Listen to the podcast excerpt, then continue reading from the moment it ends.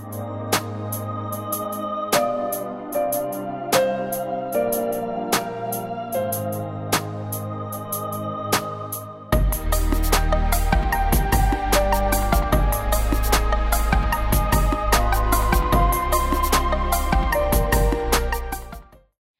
COV. We are so glad that you are here with us today, engaging with our playlist.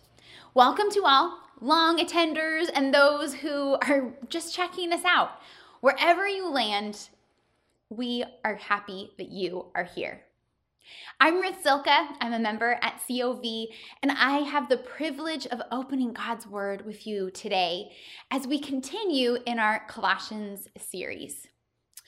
We will be in Colossians chapter 3 today. So if you want, take a minute, grab your Bible or open up your app and turn to Colossians chapter 3, and we will be starting in verse 1 and going through verse 17. My prayer for each of us today is that we are encouraged with God's truth as we open up His Word. Our passage has so much to teach us and to challenge us with and I hope your heart is encouraged today. Before we dive into our text, will you just pause with me for a moment as I pray? I know this can feel a little bit odd on camera, but I want to pause and help us focus our hearts and our minds in the right place before we look at our verses for today. Will you pray with me? Heavenly Father, we thank you so much for today. Thank you for the opportunity and the blessing to open up your word and to study. God, thank you for the truth that is filled in Scripture.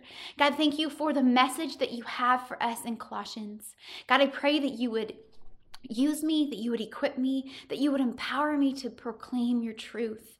And Lord God, I pray that you would change hearts today. I pray that we would have open hearts and open minds to hear exactly what you have for us. We just thank you again for this opportunity. In your name I pray. Amen. All right, we're going to jump right in and we're going to start with Colossians 3, verse 1. And it says this Since then, you have been raised with Christ. Set your hearts on things above, where Christ is, seated at the right hand of God. The first two words of this verse should give us a clue and will give us a clue about what is coming in the following verses. Any transitional word in Scripture should cause us to pause, to look back, and to consider context. Paul's letter to the church in Colossae is beginning to shift in chapter 3, and it's moving us into the next part of the book that we're going to be reading. We will see Paul begin to encourage and challenge his readers with what they should be seeking instead of what they should be avoiding. Verse 1 packs a punch. Paul tells us right away to set our hearts on things above, where Christ is seated at the right hand of God.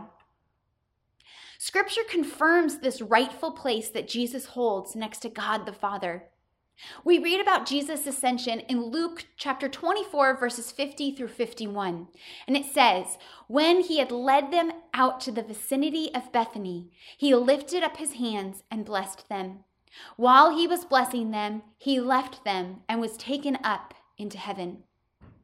And in Hebrews 12, after listing incredible examples of faith in action in chapter 12 or chapter 11, we are encouraged in chapter 12, verses 1 through 3. And it says this Therefore, since we are surrounded by such a great cloud of witnesses, let us throw off everything that hinders and the sin that so easily entangles, and let us run with perseverance the race marked out for us, fixing our eyes on Jesus, the pioneer and perfecter of faith.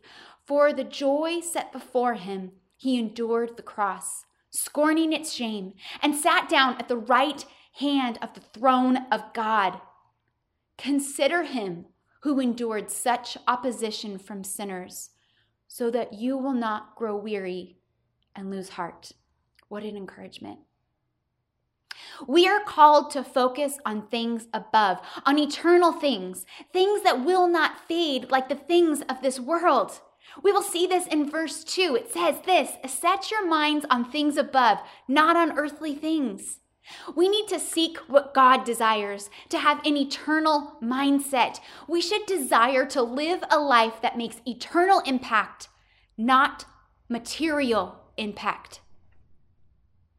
Matthew 6, 29 through 21 gives a similar command when Jesus says, do not store up for yourselves treasures on earth where moths and vermin destroy and where thieves break in and steal, but store up for yourselves treasures in heaven where moths and vermin do not destroy and where thieves do not break in and steal.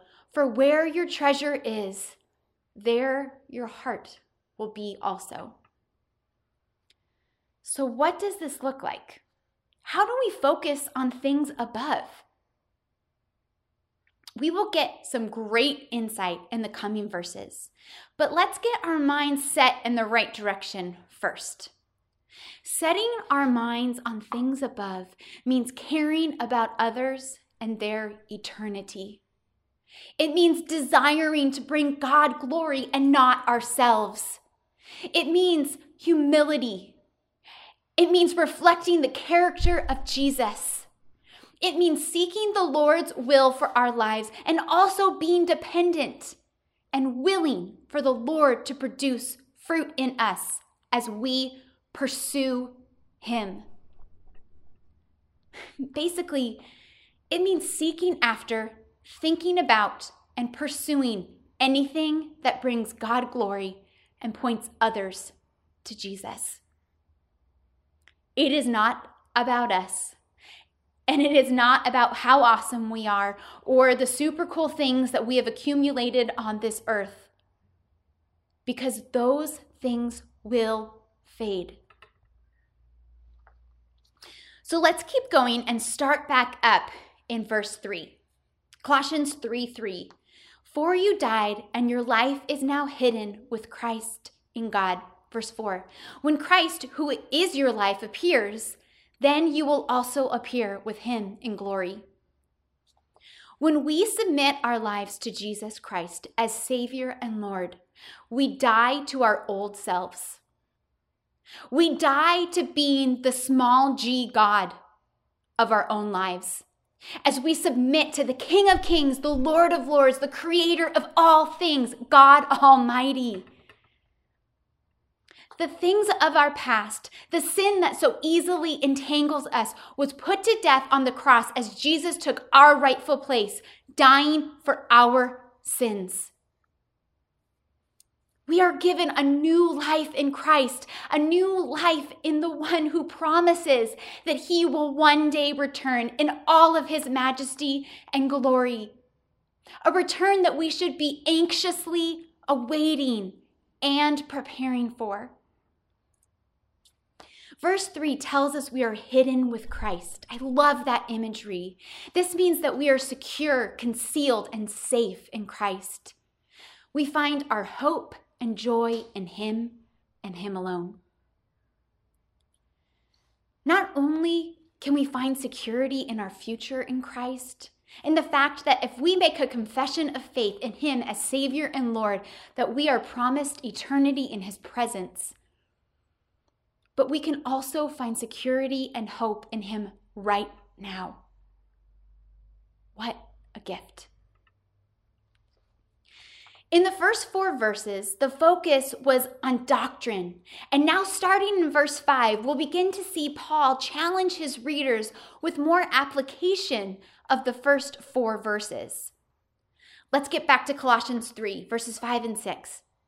Put to death, therefore, whatever belongs to your earthly nature sexual immorality, impurity, lust, evil desires, and greed, which is idolatry. Because of these, the wrath of God is coming. This list is not a surprising list, given the sexual promiscuity during the time that this was written. And honestly, it's still not a really surprising list for today. These things destroy us. They take our eyes off God and distort his intended purpose for a God honoring, intimate relationship between a man and a woman in the confines of marriage. One day, we will all be face to face with our Creator, and we will be held accountable for all of our actions. We must choose well, honor God, and allow our actions to point others to Him. So let's pick back up in verse 7. You used to walk in these ways, in the life you once lived. But now you must also rid yourselves of all such things as these anger, rage, malice, slander, and filthy language from your lips. We need to honestly examine our hearts for recurring sin. But honest examination is not enough. We need true repentance. Repentance requires conviction, which should lead to admission, which should lead to seeking forgiveness, which should finally lead to changing our habits. We will never succeed in changing our sinful ways without the empowerment of the Holy Spirit. In order to know what displeases God, we have to spend time with Him and in His word. We have to know his character.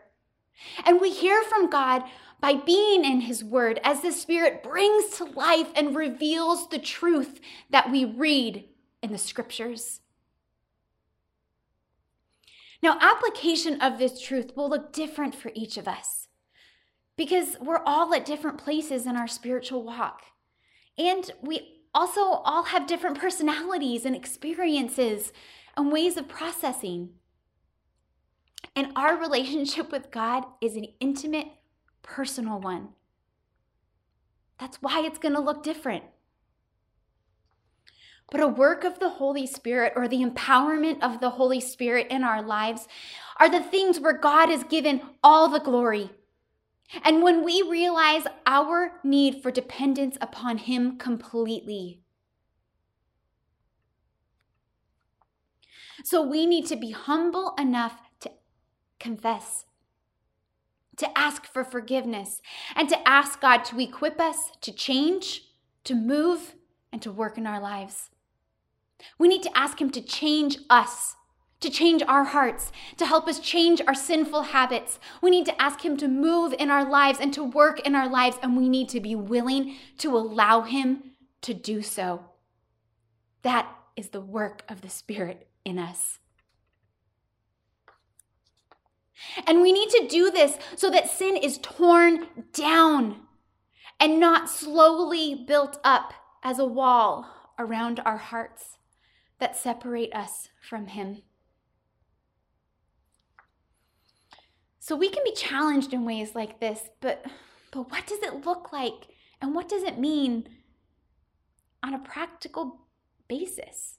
What does it mean? What does that look like practically? I think it means making confession part of our daily lives. Being willing to sit in the stillness and the quiet so we can hear the still, soft voice of our God. So let's keep reading. We're going to start back up in verse 9. Do not lie to each other. Since you have taken off your old self with its practices and have put on the new self, which is being renewed in knowledge in the image of its creator. The command in verse 9 is clear do not lie. It doesn't say try your best to avoid lying or only use a little white lie when it's going to protect somebody else's feelings. No, it simply says do not lie. And I believe this also applies to exaggeration. Exaggeration is a stretching or an expanding of the truth. And if you are adding to or expanding the truth, that's not a fully true statement anymore. It's a lie. We are called to speak the truth in love at all times to all people. Now, this imagery of taking something off and putting something on, like we just read, that was a very common, a widespread idea that was used in ancient times, especially the idea of taking off and putting on clothing. And it still applies to us today. Just stick with me here for a second, okay? So, we don't keep the same set of clothes on every single day. I mean, that would be gross. Instead, at the end of a long day, what do we do? We take off the dirty, worn clothes and we start over again with something fresh and new the following day. It's the same with our spiritual lives. We are called to take off our old self, to die to our former way of living, and to put on a new identity rooted in Jesus Christ because we are created in His image. Putting on a new self means that our conduct should match our faith. Good intentions or resolutions are not enough. We need the work of the Holy Spirit in our lives to produce fruit and to change us. Our actions should match our words. If we claim to be a follower of Jesus Christ, the way that we live our lives should match up to this claim. We don't get to just drift along or float along as believers. And we should not want to do that. Our relationship with Jesus requires time, effort, and a willingness to learn and to grow. That is why putting off our old selves and putting on a new one in Christ is so important. Because when we submit to Him, our identity should be found in Him and Him alone, and it can be found in Him and Him alone. Okay, so let's get back to our text in verse 11. Colossians 3:11 There is no Gentile or Jew. Here there is no Gentile or Jew, circumcised or uncircumcised, barbarian, Scythian, slave or free, but Christ is all and is in all. So the Scythians were people along the northern coast of the Black Sea, which is now modern day Ukraine. And in the eyes of the Greeks, they were considered violent, uneducated, and uncivilized. Probably not people they wanted to be around. And Paul's point here is this is that we are all equal at the cross. Regardless of race, gender, background, or sin, we are all equal at the cross. And we should never consider ourselves or anyone else too far gone to be saved by Christ. He accepts all who humbly submit to him as Lord and Savior of their lives. We can never consider ourselves or anyone else too far gone.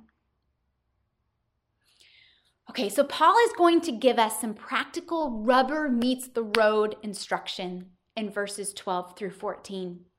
So let's keep reading. Verse 12 Therefore, as God's chosen people, holy and dearly loved, clothe yourselves with compassion, kindness, humility, gentleness, and patience. Bear with each other and forgive one another if any of you has a grievance against someone. Forgive as the Lord forgave you. And over all these virtues, put on love, which binds them all together in perfect unity. I mean, first off, what an incredible encouragement. We are holy and dearly loved. Do you see yourself like that? As a child of the God Most High. And do you see others through that lens as well? These verses are calling us to bear with one another, to forgive one another, and to love one another. We are called to reflect Christ's compassion, to show kindness, to be humble, to be gentle, to practice patience, and bearing with one another in love. We are also called to forgive because we were first forgiven. If we were practicing, and if we are practicing humility, gentleness, and patience, I think that should make us see forgiveness in a different light. Our human nature wants to be selfish and prideful, to feel justified, to seek revenge when we have been wronged. But this is not what we are called to in our new life in Christ. And I think if we spent more time focusing on how we ourselves have been forgiven and the fact that we need constant forgiveness from sin, I think our ability to extend forgiveness would be greatly impacted. Now, this does not mean that we shouldn't set boundaries with unhealthy people or that we need to be a person that others walk all over. That is not what I am saying. But what I am saying is that we need to live in such a way and with such a focus on how we have been forgiven that we are more willing to forgive others. Unforgiveness leads to bitterness, and we do not want to squander our lives with bitterness. Instead, we should seek joy through the Holy Spirit and through Holy Spirit empowered forgiveness. We should seek that kind of joy that comes when God equips us and gives us the ability to forgive someone else. Now, this type of forgiveness that points it points other people to Jesus. That's what this type of forgiveness does. And the work that he is doing in our lives as he softens our hearts and changes us and equips us to forgive. That points others to Jesus. And that is Holy Spirit empowered forgiveness. Now, verse 14 tells us to put on love. This means that we are to live in love, to seek restoration. Ask God to change our hearts. Extend love to those who are hard to love, and to love those who are easier to love with a humble, intentional, investing kind of love. Now, last Sunday, Tim challenged us to care and love for one another during this incredibly challenging time. And I want us to pause and to think for a second about what that could practically look like. And I came up with a few ideas for us, so I'm going to share them with you. The first thing send a text message. Easy, takes a few seconds, right? Send someone a gift. I mean, heck, you could even buy somebody groceries on Amazon and have them delivered to their house. Use social media to reach out or to post truth. Give somebody a call. Send out a Christmas card. Smile through your mask. Make eye contact. Just because we have to stay six feet apart doesn't mean that we can't still look at each other in the eyes and smile. Drop off a gift or a treat for someone on their doorstep. Get creative. Let's love others well. And as we love others, we will be reflecting Christ's love for us.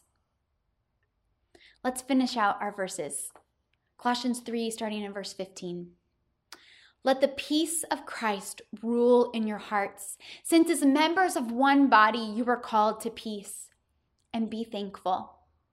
Let the message of Christ dwell among you richly as you teach and admonish one another with all wisdom through psalms, hymns, and songs from the Spirit, singing to God with gratitude in your hearts. And whatever you do, whether in word or deed, do it all in the name of the Lord Jesus, giving thanks to God the Father through him.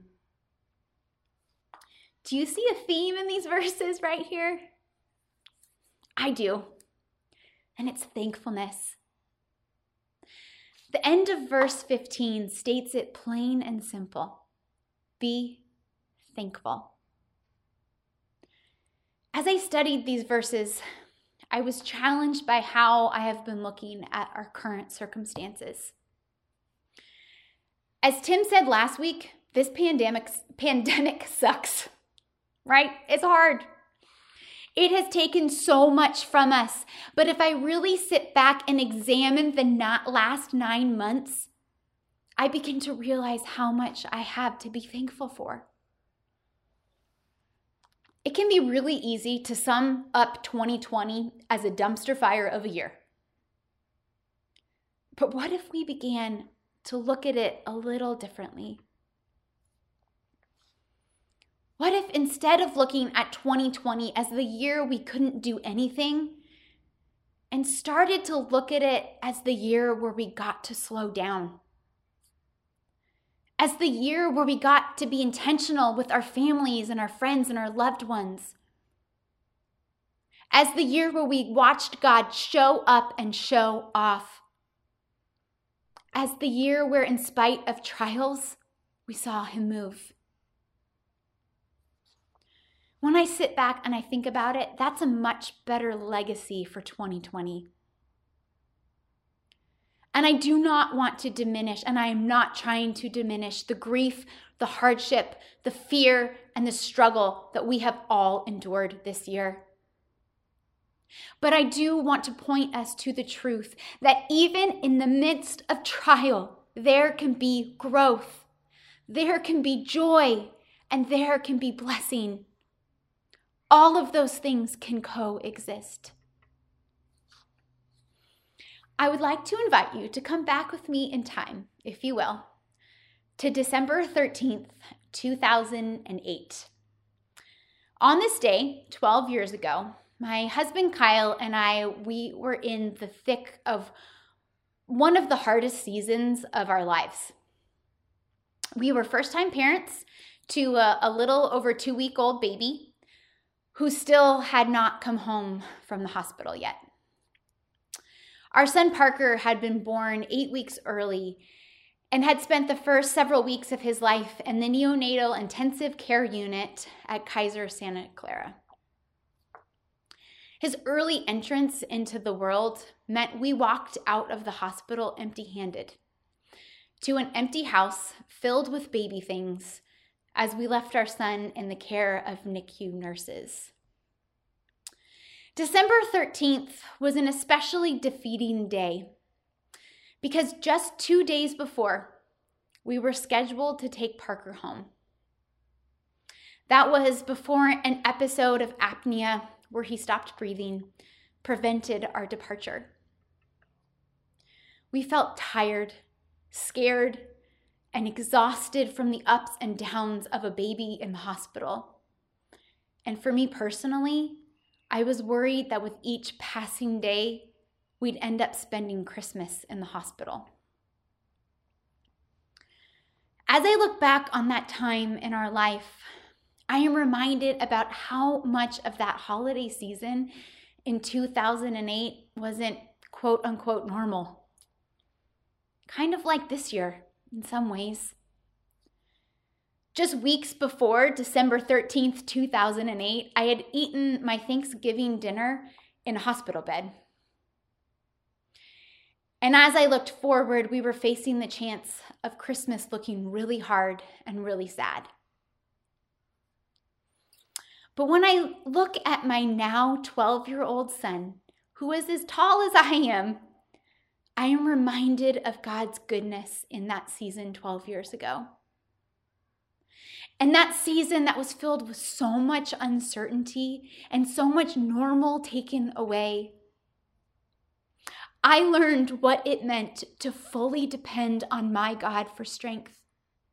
I watched God provide for our little family in ways that I never thought would be possible.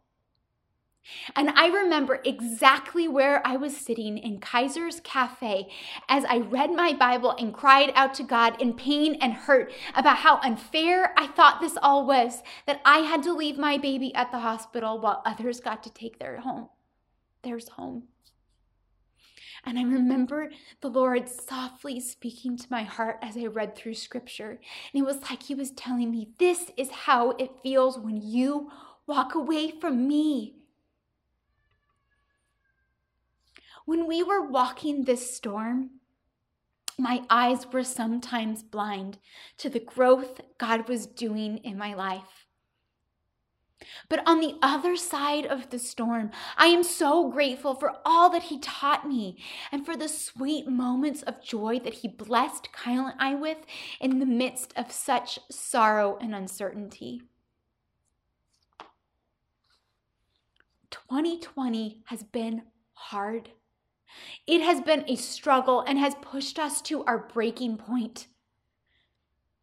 But God is still good. God is still in control and God can still grow us. What if we made 2020 the year we realized that our phones aren't as important as I thought as we thought they were? Or that our careers aren't as important as quality family time? Or that nothing can beat gathering as the body of Christ in person? Oh, I miss that. Maybe we have been taking too many things in life for granted. And God can use this trial to reset our hearts and our minds on things above. To reset our hearts on eternal things that have true lasting impact. To help us remember that even though we think we are in control of things, that He truly is the one in control of all things. And He is good. May we be willing to be humble, kind, gentle, patient, to be willing to forgive and to love others well as we continue to walk through this trial. And what a blessing it will be when in 12 years from now, we can look back and we can see how God grew us, how He moved, and what He did in our lives in 2020. Because trust me, friends, God has got you. And He has a purpose for your life, and He has a purpose for this crazy year called 2020. But may we fix our eyes on things above, on eternal things that will have lasting impact. May we point others to Jesus through the way we love and serve one another. And may we live out what it means to be the body of Christ in the midst of trial and hardship. God is good. He is our strength. He is our joy, and He is our peace. We have much to celebrate this Christmas season as we pause and remember that our Savior came to this earth as a baby completely dependent upon his creation. And he grew into a man who lived a perfect and sinless life. But death did not hold him. Death was defeated as he rose from the dead. And we are promised eternity with him if we submit our lives to him as Lord and Savior. We need to put off our old selves and put on our new selves found in Jesus Christ. Let me pray. Oh, God, we thank you for this chunk of scripture. Thank you for what it taught us. Thank you for the ways that I know it challenged my heart. And Lord God, I pray that my friends who are watching this, that their hearts and their lives and their minds would be challenged. Lord God, I pray that you would receive all the glory. Thank you that we can put off our old selves and put on a new self, rooted in in you and you alone. God, you are good. We praise you that, and thank you that you are in control and that we can put our trust completely in you. We pray all this in your name. Amen.